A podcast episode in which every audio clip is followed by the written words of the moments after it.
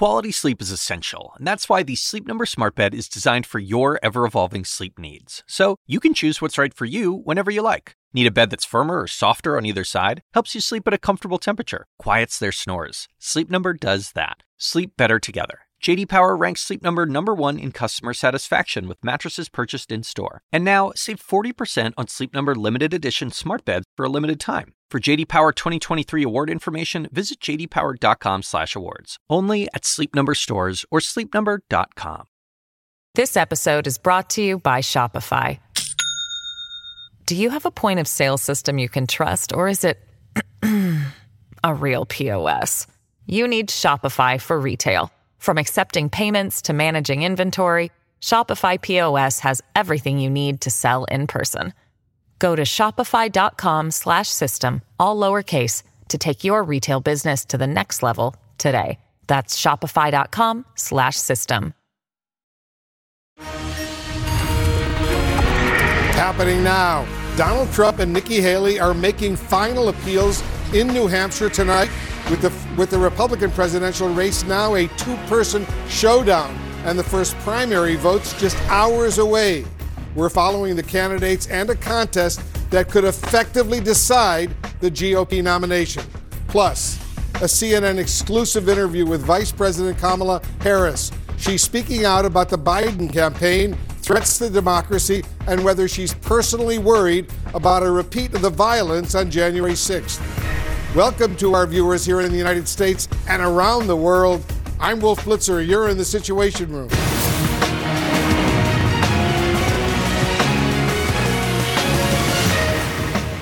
First tonight, the countdown to the high stakes New Hampshire primary.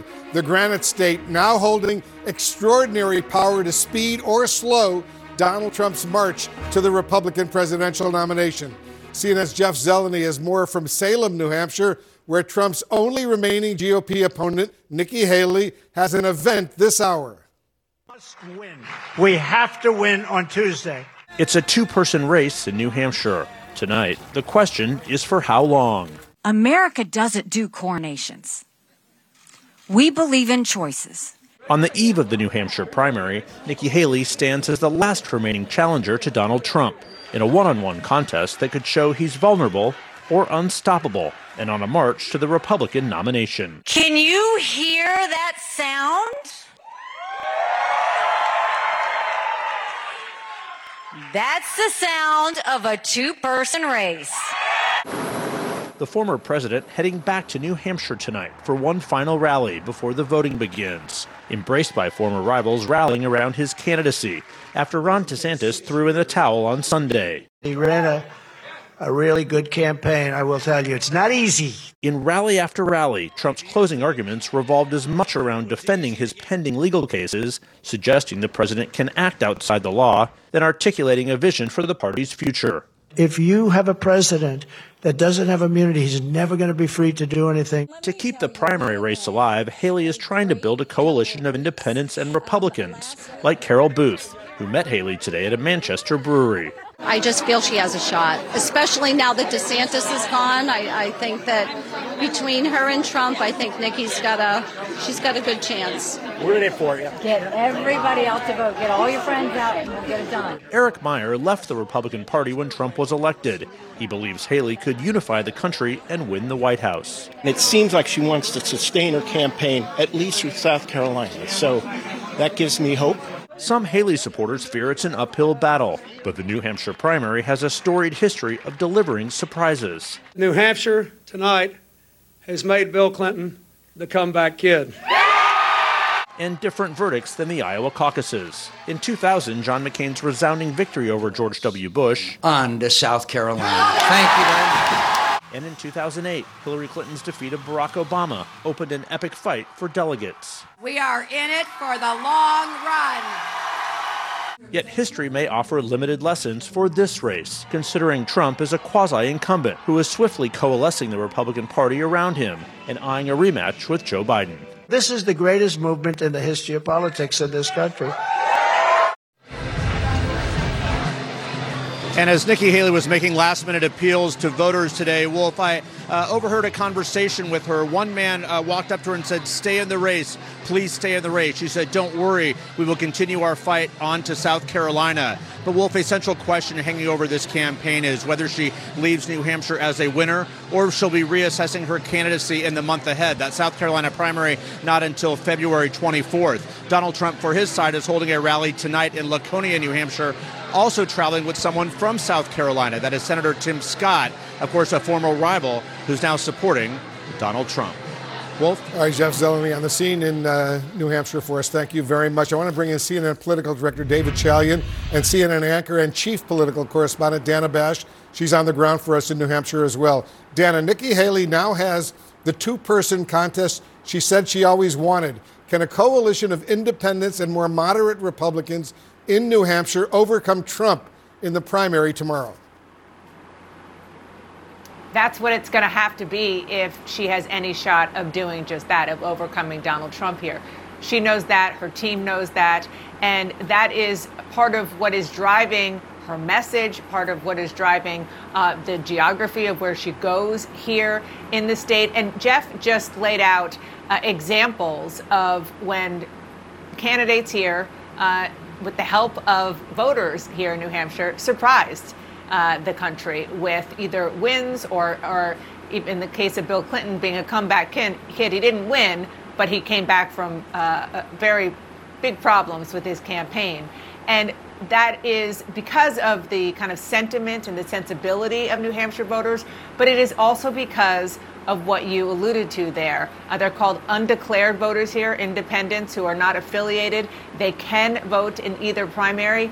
And in the Republican primary, particularly this year, given this dynamic, they are expected to play a big, big role. It's one of the many reasons why New Hampshire is quite different from the contest that we're going to see in the future. Yeah, excellent point indeed. Uh, David Chalian, does Trump or, or Nikki Haley benefit more from Ron DeSantis' decision to leave the race? Well, you know, in our uh, CNN UNH poll, University of New Hampshire poll that we released yesterday, DeSantis was at 6%. So there's not that much vote there to spread around, but Trump did benefit a bit more. We reallocated second choice for DeSantis voters, and it ended up with having Donald Trump at 54% uh, to Nikki Haley's 41%. They both gained here. Trump gained a little bit more, but again, Ron DeSantis' support at this late stage of the race in New Hampshire, Wolf, was so small that this is a rather negligible uh, kind of uh, movement or benefit uh, for either candidate, but it would make sense. Ron DeSantis had been running a campaign largely targeted to Trump aligned voters. Part of the reason he's no longer in this race is because they remained very aligned with Trump because they had Trump as an option in this race. You know, it's interesting, Dana, because Nikki Haley insists she will continue her, her campaign in South Carolina after New Hampshire, no matter what the result is in New Hampshire. Uh, does she need, uh, what does she need in New Hampshire to make this a competitive race? I think it's one of those um, questions, and the answer will be uh, we'll know it when we see it and we feel it. And when she feels it, and the it, I think at this point, is her donors and what she sees down the pike in South Carolina.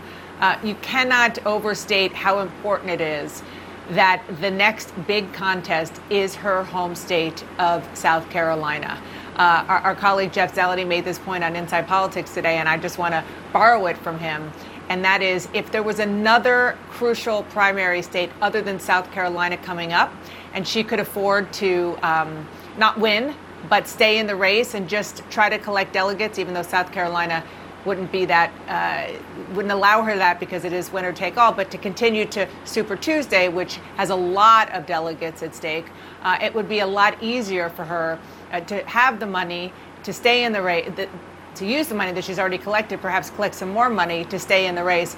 But the sort of idea of her going to South Carolina, if she looks at the numbers, if her team sees that she will lose badly, it's hard to imagine, despite her promises, that she would want to face that. Yeah, it's important indeed. Uh, David, uh, the primary map appears to get even friendlier to Trump after New Hampshire. So, how much would a potential Nikki Haley win actually reshape the overall race? Well, if she were to outright win, she would be overperforming expectations. She'd have an infusion of cash, and she'd have a rationale for staying in this race a lot longer. You're right to note the calendar.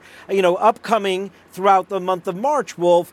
I would say about half the contest are closed primaries to Republicans only. So, uh, Haley candidacy largely appealing right now to independents, to moderates. Uh, they don't dominate uh, the electorate going forward. Now, in the contest where independents can play, not all independents are equal. Independents in New Hampshire are precisely the kind of independents that Nikki Haley's appealing to. As you get into some of the more conservative states, uh, even those so called independents can behave more like conservative Republicans, and that's been more of a Trump base of support in this race.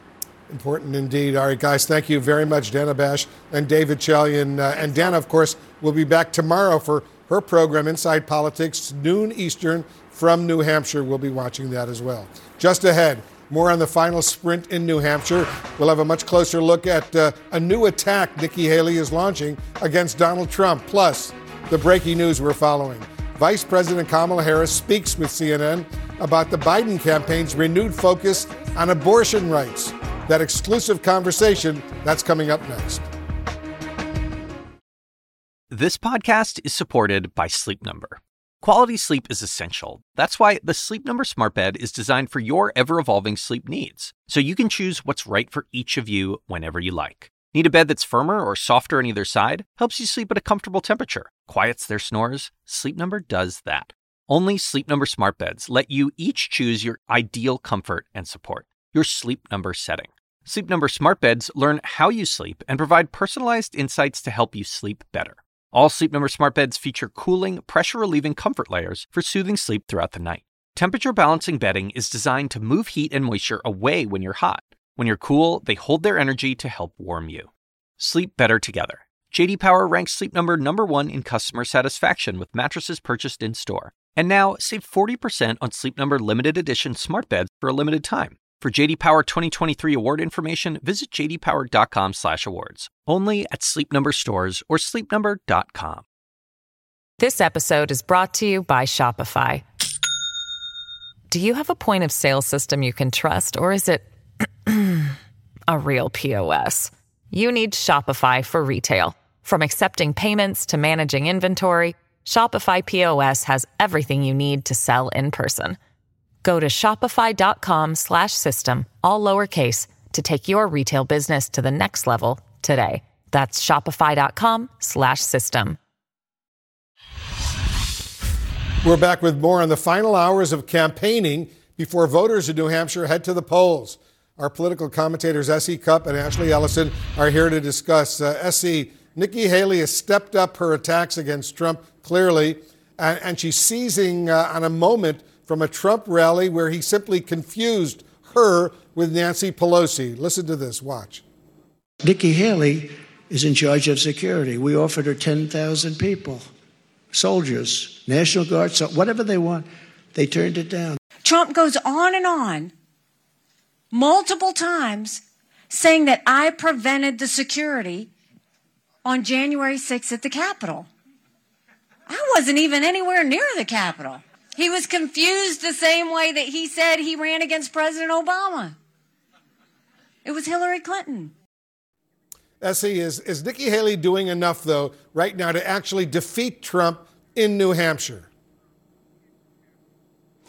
Listen, it's down to the wire, and this isn't a bad line of attack for independent and moderate voters. Republicans who are with Trump don't care about his age. They don't care about his gaffes. They don't care about, you know, his blurting and ranting. They love that, in fact. So this is a tailor-made message for independents and moderates in New Hampshire to be worried about his age and his lack of mental capacity. So I, I think this is this is not the whole package that Nikki's offering, but I think it's a good one in these these late last hours before New Hampshire votes. Strong words indeed. Uh, Ashley, uh, President Biden commented on Nikki Haley's attack on Trump, writing on X, formerly known as Twitter, this I don't agree with Nikki Haley on everything, but we agree on this much. She is not Nancy Pelosi.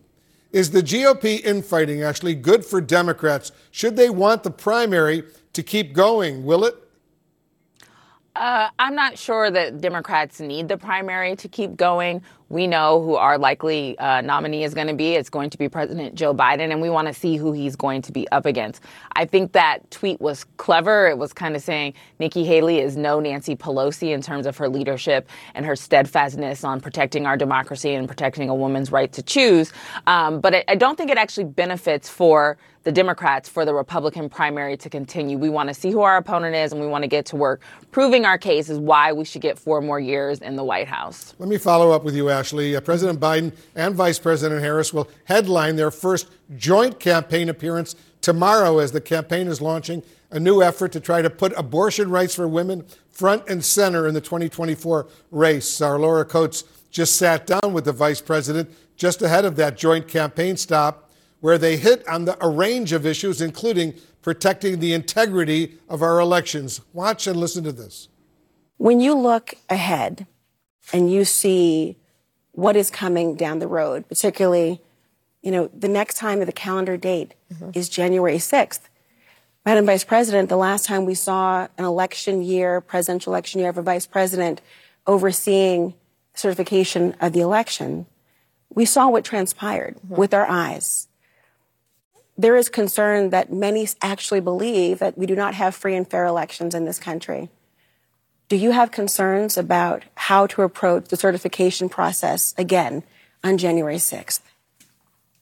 I think everyone is right to be vigilant in demanding that we maintain our democracy and we uphold its pillars, which includes the integrity of a free and fair election system and that means addressing, for example, the intimidation that has happened with poll workers. I was recently in Georgia speaking with poll workers who have been the subject of attack or are fearful about volunteering their time in our elections because they feel a sense of civic duty. It's important for all of us to stand and say we support people who do that work and they should not be attacked. It is important that we all remember that a hallmark of a democracy is civic participation, which means let's all vote. I'm not telling you who to vote for, mm-hmm. But please, in the midst of all that you've got going on, take the time to fill out a ballot. If you can vote by mail, then send it in. Sometimes you might have to stand for quite some time in line, but please do. In spite of, again, in states like Georgia, who pass laws that make it illegal to even give you food and water if you're standing in line. Um, but it matters. It matters. And elections matter. The voice of the American people matter. And one of the ways that, that we all express our voice is through our vote. Let me ask you one more question. It, I'm struck just in your presence. The I was watching you on stage, watching the reactions from the crowd, mm-hmm. looking you in the eye with your passion that you were displaying and talking about so many issues. And yet, you hear candidates suggesting that a vote for President Biden because of his age is somehow a vote for you, and that is hurled as an insult. It's intended to demonstrate some negative viewpoint towards you. What is your reaction to this thought that with your background in particular, with your career, that there is some thought that you are incapable? Well, I, I think that um, most women who have risen in their profession, who are leaders in their profession, have had similar experiences. Mm. Um, I was the first woman to be elected district attorney. I was the first woman to be elected attorney general of the state of California, and I'm the first woman to be vice president. And I love my job. so, Ashley, what do you make of the vice president's uh, message there? Well, two points. First, I thought her answer about democracy was extremely important. First, she put it to the people to call folks in and say whether whoever you vote for engage in the franchise. be sure to let your voice be heard but also point out that there are intimidation factors. And one of the leading voices around election sabotage and in- voter intimidation is Donald Trump, um, whether it be around voter suppression or on January 6th. The final thing I will say is that she also called people into. Um, community saying women are often questioned, particularly women of color, and that is something that is not new to me or someone who something that is not new to someone who is in a place of leadership. And so, with the attacks that we are seeing on her, we are not surprised, but she is capable. Um, she has proven that over and over, and she's going to hit the campaign trail and speak to the issues that matter, not just to women, but to all Americans. S.E., how do you see it? Well, I think Kamala Harris is very smart, accomplished, and competent.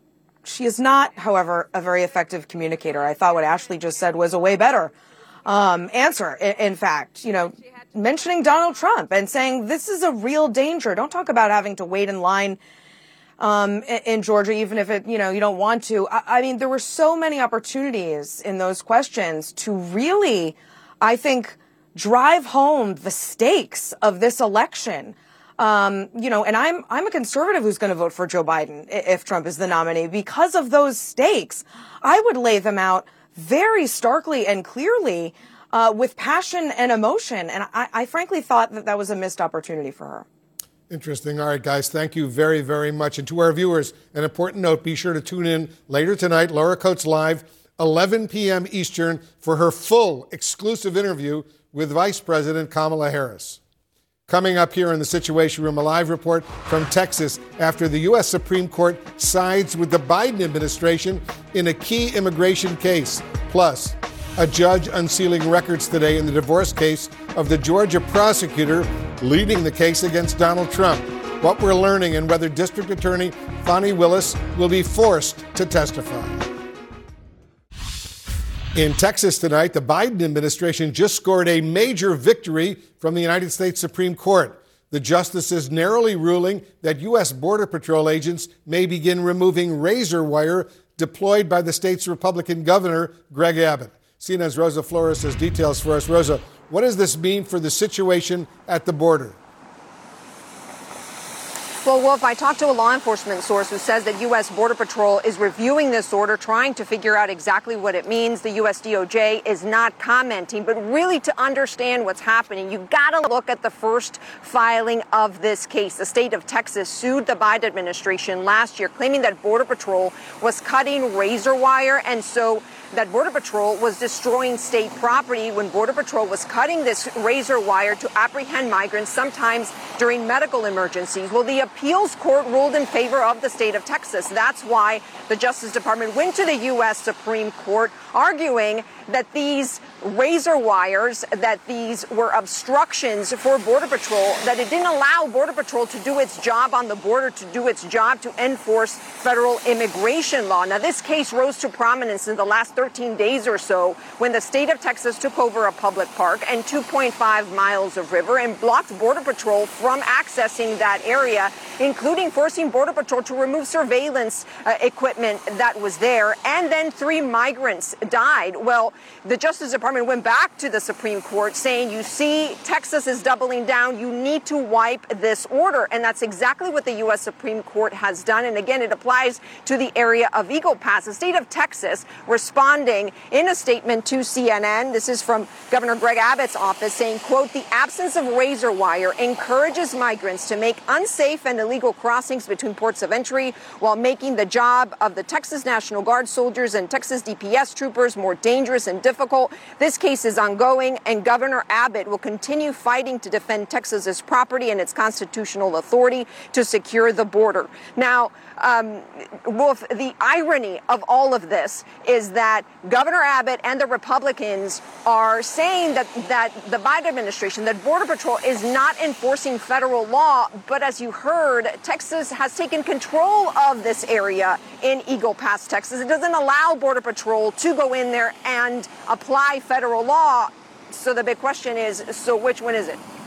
Wolf? Good question indeed. Rosa Flores in Katy, Texas for us. Thanks for that report. There's other developments we're also following right now, including key rulings in a divorce case that could shed light on allegations of an affair between the Fulton County District Attorney, Fani Willis, and the top prosecutor overseeing Donald Trump's trial in Georgia. I want to bring in CNN's Nick Valencia. He's covering the story for us. What can you tell us, Nick? Well, the district attorney here, Fani Willis, has been given a pass, but she's not entirely in the clear just yet. She's fighting these allegations that she had an alleged affair with the man she assigned as special prosecutor in Trump's criminal probe here in Georgia. Now, the judge overseeing Nathan Wade, that special prosecutor's divorce proceedings, has said that he wants to hear from Nathan Wade first in a deposition before he decides whether or not Fani Willis needs to be deposed herself. Listen to what happened in court earlier today. It seems to me that Mr. Wade would be the first and best source of information on what his income has been and how he's been spending it, and that he would have firsthand knowledge of whether he's engaged in an extramarital affair. Only after I hear what Mr. Wade has to say do I think I can make a determination of whether the proposed opponent has any unique knowledge about these issues. Another headline that emerged from today's divorce proceedings is that documents related to Nathan Wade's divorce are going to be unsealed. That's important because the attorney who initially made the claim of an improper relationship between Wade and Willis said that she could further prove that claim once those documents for Wade's divorce were unsealed. Wolf, we're still waiting for those documents to be released. Meanwhile, though, time will tell whether or not this is going to derail Fani Willis's case against the former president and his allies. At the very least, this is a distraction, distraction from the facts of this case. Wolf. All right, Nick, thank you very much. Nick Valencia in Atlanta for us. Our legal analysts, Carrie Cordero and Norm Eisen, are joining us right now. Carrie, will the unsealing of this divorce case invite more scrutiny for the district attorney, Fani Willis, and the lead prosecutor, Nathan Wade? Well, depending on what's in those documents once they're released and what's in the court filings, I mean, potentially could bring more scrutiny towards them if it reveals more information, um, lending one way or another about the allegations that have been made about a personal relationship between them. I think it also, depending on what's in them, uh, might encourage Mr. Wade to further his efforts to resolve his divorce issues in a way that doesn't continue to drag the DA or any other individuals into uh, his personal divorce matter. So I think it might potentially incentivize him to find a way through this where he can resolve it between him and uh, and his former to be spouse. You know, Norm, I know you've said that Fani Willis uh, should continue to prosecute the Georgia election subversion case, but that the uh, lead prosecutor, Nathan Wade, should voluntarily step down. Why do you think Willis uh, should stay in her role, but Wade shouldn't? Wolf, uh, I've reviewed all the Georgia cases on disqualification, and there's not a single one where a consensual relationship between two prosecutors has led to disqualification, to removal of those prosecutors from a case. We make those decisions based upon the evidence in the case. And in this case, there's very powerful evidence of alleged wrongdoing uh, by Donald Trump and his co conspirators, and no prejudice, no harm to the defendants from this relationship. But we have to acknowledge the reality that this has become a substantial distraction from the power of the evidence and from the case moving forward. Mr. Wade has done a good job. He's led a team that has defeated some of the most prominent litigators in America, has secured four guilty pleas. I think a capstone on his service would be to say, I'm stepping away to return the focus to where it should be. Wolf, we all heard that tape of Donald Trump on January 2nd, just find 11,780 votes. That's what the justice system should be focusing on. Carrie, does all this potentially threaten uh, to delay or at least distract from the Georgia election case uh, that's already a sprawling case with more than a dozen defendants? Well, I think it already uh, is a distraction. Whether it delays it, I think, depends uh, in some degree on whether or not Mr. Wade and certainly if Ms. Willis end up uh, not being on the case. And, and it may not be such a matter as disqualification as it may be an issue of professional ethics that one or both of them at some point determines that uh, they need to step down or recuse from the case. And I think the bigger allegation as it relates professionally tends to be the allegation that's made. And again, it's just an allegation that's been made about the improper use of state uh, and local funds um, in terms of Ms. Willis's payments to Mr. Wade and how that may have benefited her. That's the allegation. Sort of the money part of it, I think, is more significant than than purely an alleged personal relationship. If one or both of them is removed, I think it could potentially impact the case because they have been leading it. And certainly Ms. Willis has been out front in terms of her management and leadership of this case. So it's hard not to see as a practical matter that it wouldn't delay the yes, case. Certainly she has been. Carrie Cordero, Norm Eisen, to both of you, thank you very much for that update. Just ahead, families of Hamas hostages are resorting to new tactics to express their grievances against the embattled Israeli Prime Minister Benjamin Netanyahu as a major military offensive is underway in Gaza. I'm Ina Garten. Welcome to Be My Guest, the podcast. One of the best gifts you can give friends is spending time together. But what's even better than that?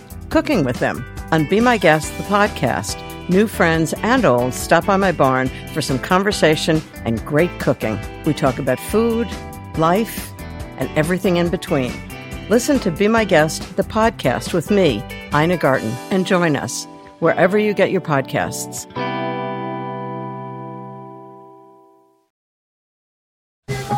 Israeli Prime Minister Benjamin Netanyahu is under increasing political fire over his handling of the war in Gaza from domestic Israeli critics and foreign allies alike. CNN's Jeremy Diamond is joining us live from Tel Aviv right now. Jeremy, how much pressure is Prime Minister Netanyahu facing right now? Well, Wolf, there's no question that the Israeli prime minister is under tremendous pressure, whether that is from within his government, where we have seen uh, that there has been uh, have been divisions within his own war cabinet, or from these protests that we saw breaking out today the families of hostages, about 12 people, going into the finance committee room in the Knesset, disrupting that session. Uh, there was jostling with security officials who were trying to get those members out, and those family members emotional and shouting at these government officials, telling them that they need to do more uh, to get their loved ones out. Uh, the Israeli prime minister, for his part, he has made clear that a proposal from Hamas to try and end the war that would see the release of all the hostages, but also leave Hamas uh, intact in many ways and allow the release of Palestinian prisoners, including those who committed the terrorist attacks on October 7th. He's making clear that that is completely untenable, telling the families of hostages instead today that Israel has its own proposal. And now we are learning uh, from Axios, our own analyst Barak Ravid, saying that uh, there is an Israeli proposal on the table that is offering the longest ceasefire that Israel has ever put on the table, up to two months of a pause in the fighting to allow for the release of all the hostages. This would be a phased release that would see women, older men, uh, and those in need of medical care exit first before eventually getting to female soldiers, men, and male soldiers as well. Uh, Netanyahu, uh, uh, the question is, of course, whether Hamas would accept that. We do know that there are a, a number of negotiations ongoing at the moment.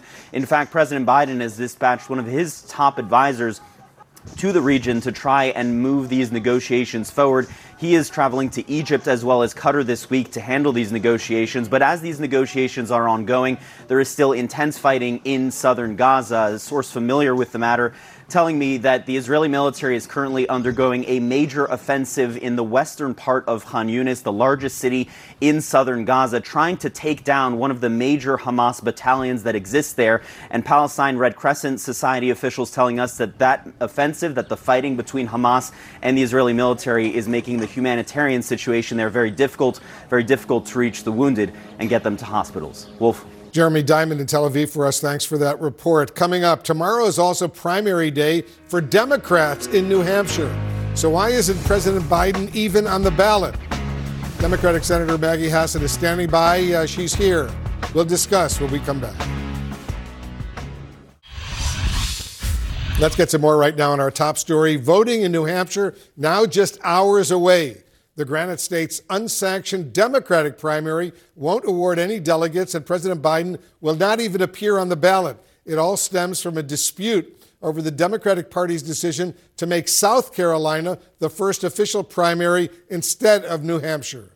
But a write in campaign for the president could offer some key insights into his strength in New Hampshire. Joining us now, the Democratic Senator Maggie Hassan of New Hampshire. Senator, thanks so much for joining us. Thanks for having me. I know you've, you've said publicly that this decision by the DNC, the Democratic National Committee, not to have New Hampshire be the first primary state was a ter- terrible decision, in your words. Are New Hampshire voters, though, going to hold this against President Biden? Look, New Hampshire has the first in the nation primary because we take citizen led, citizen driven democracy so seriously. Our whole system of government with a 400 person volunteer state legislature is really emblematic of that. And so we also understand what is at stake in this election. So while Granite Staters think the DNC made a terrible decision, and we have a state law that says we will have the first primary, so that's what's happening tomorrow. Uh, we also know what the stakes are in this election. We care about democracy, and our democracy cannot afford another Donald Trump term.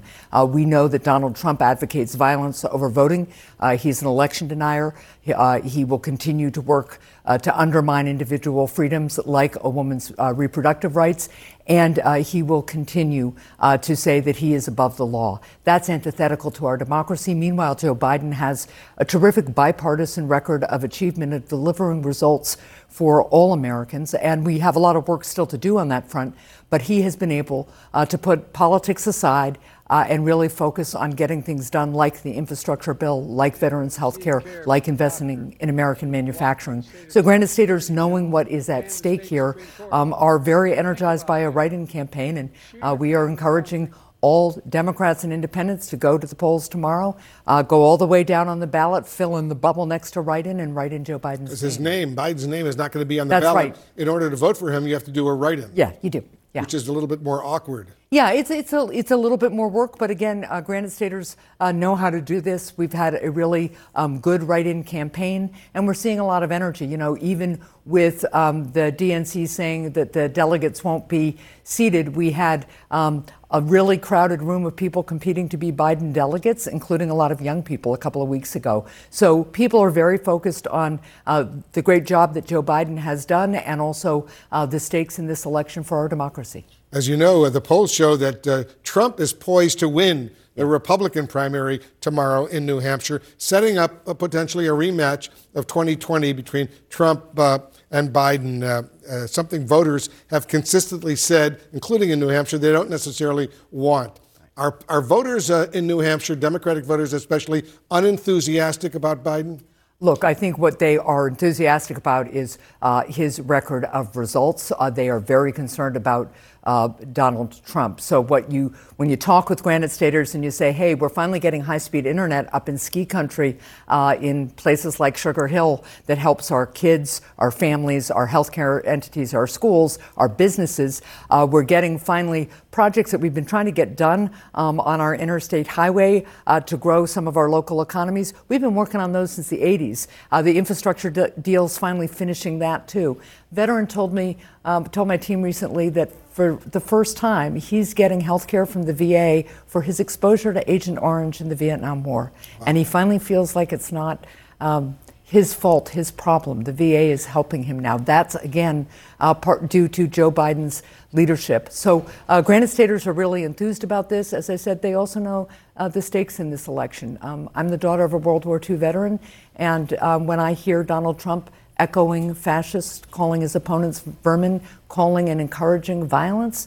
Um, my dad always used to say to me, the run up to World War II, uh, we thought that was just talk, and it wasn't. So it's really important that all Granite Staters, all Americans, understand the stakes here and take this election really seriously. Clearly, the stakes are enormous. Senator Maggie Hassan, thanks so much for coming in. Thank you very much. Appreciate it very, very much. Uh, coming up, a promising new blood test could change how patients are diagnosed for a disease that affects millions, many millions of Americans.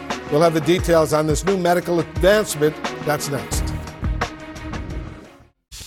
A new study suggests a blood test could diagnose Alzheimer's disease with high accuracy, which could one day be more accessible than existing testing methods and become as routine as checking for high cholesterol.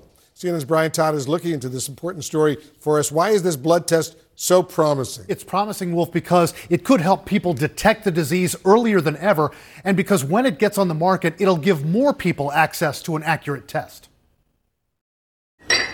Jack Driscoll began to notice memory problems and soon learned he has Alzheimer's. They gave me some tests and said, well, you you're going to have it. Based on the test, Driscoll was able to prepare his family for what they could expect. I talked to my wife and I talked to my kids and let them know that maybe down the road I wasn't going to be the same as I was then. Testing for Alzheimer's may soon become much easier. A new study shows that a simple blood test called ALZpath could identify Alzheimer's in people before symptoms start to show. This may revolutionize the diagnosis of Alzheimer's disease. This blood test, it's going to make it easy and quick to diagnose this condition. The typical indicator of Alzheimer's in the brain is the buildup of proteins called beta amyloid and tau. Until now, the way doctors looked for those proteins was to use brain scans or spinal taps, but not everyone can get those tests. PET scans are expensive, they have radiation, thousands of dollars. Spinal taps are, you know, intrusive and, you know, they also cost a lot of money. A simple blood test can democratize care for people and really identify if a person is at risk for dementia before symptoms begin. The new study shows this blood test, ALZpath, compares well for accuracy with brain scans and spinal taps to be able to detect and possibly predict who has Alzheimer's even when a person appears to be normal. Individuals who develop Alzheimer's disease, they develop the pathological changes in the brain up to 20 years before they may show symptoms. So with this test, we can actually see those pathological changes in the blood uh, so, yes, you may be able to capture this well before they develop the symptoms themselves. According to the Alzheimer's Association, more than 6 million people in the U.S. are living with dementia caused by Alzheimer's, and the number of people affected is projected to double in the U.S. in the next two decades.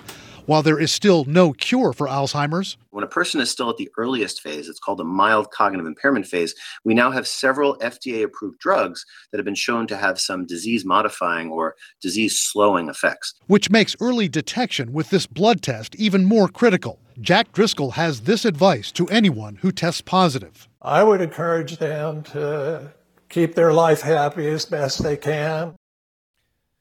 The Alzheimer's Association tells CNN it believes this work is very encouraging, but a spokesperson from the association stressed to us that this blood test is right now only for use in research and has not yet been approved by the FDA. And the spokesman cautioned the product still needs further testing in diverse and representative populations. But, Wolf, it is a ray of hope.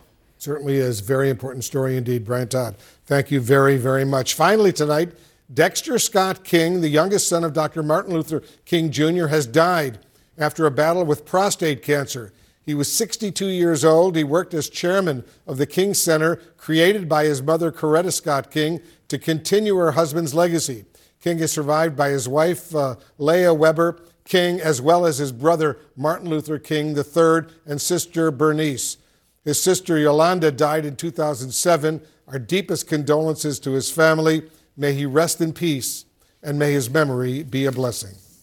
And to our viewers, thanks very much for watching. I'm Wolf Blitzer in the Situation Room. Tomorrow, 9 a.m. Eastern, tomorrow morning, I'll be back for CNN's special live coverage of the New Hampshire primary. Until then, once again, thanks for watching. Erin Burnett out front starts right now. Quality sleep is essential, and that's why the Sleep Number Smart Bed is designed for your ever evolving sleep needs. So you can choose what's right for you whenever you like. Need a bed that's firmer or softer on either side? Helps you sleep at a comfortable temperature, quiets their snores. Sleep Number does that. Sleep better together. JD Power ranks Sleep Number number 1 in customer satisfaction with mattresses purchased in-store. And now, save 40% on Sleep Number limited edition smart beds for a limited time. For JD Power 2023 award information, visit jdpower.com/awards. Only at Sleep Number stores or sleepnumber.com. Now streaming exclusively on Max, a new CNN flash doc about the album that has Nashville talking. Call Me Country.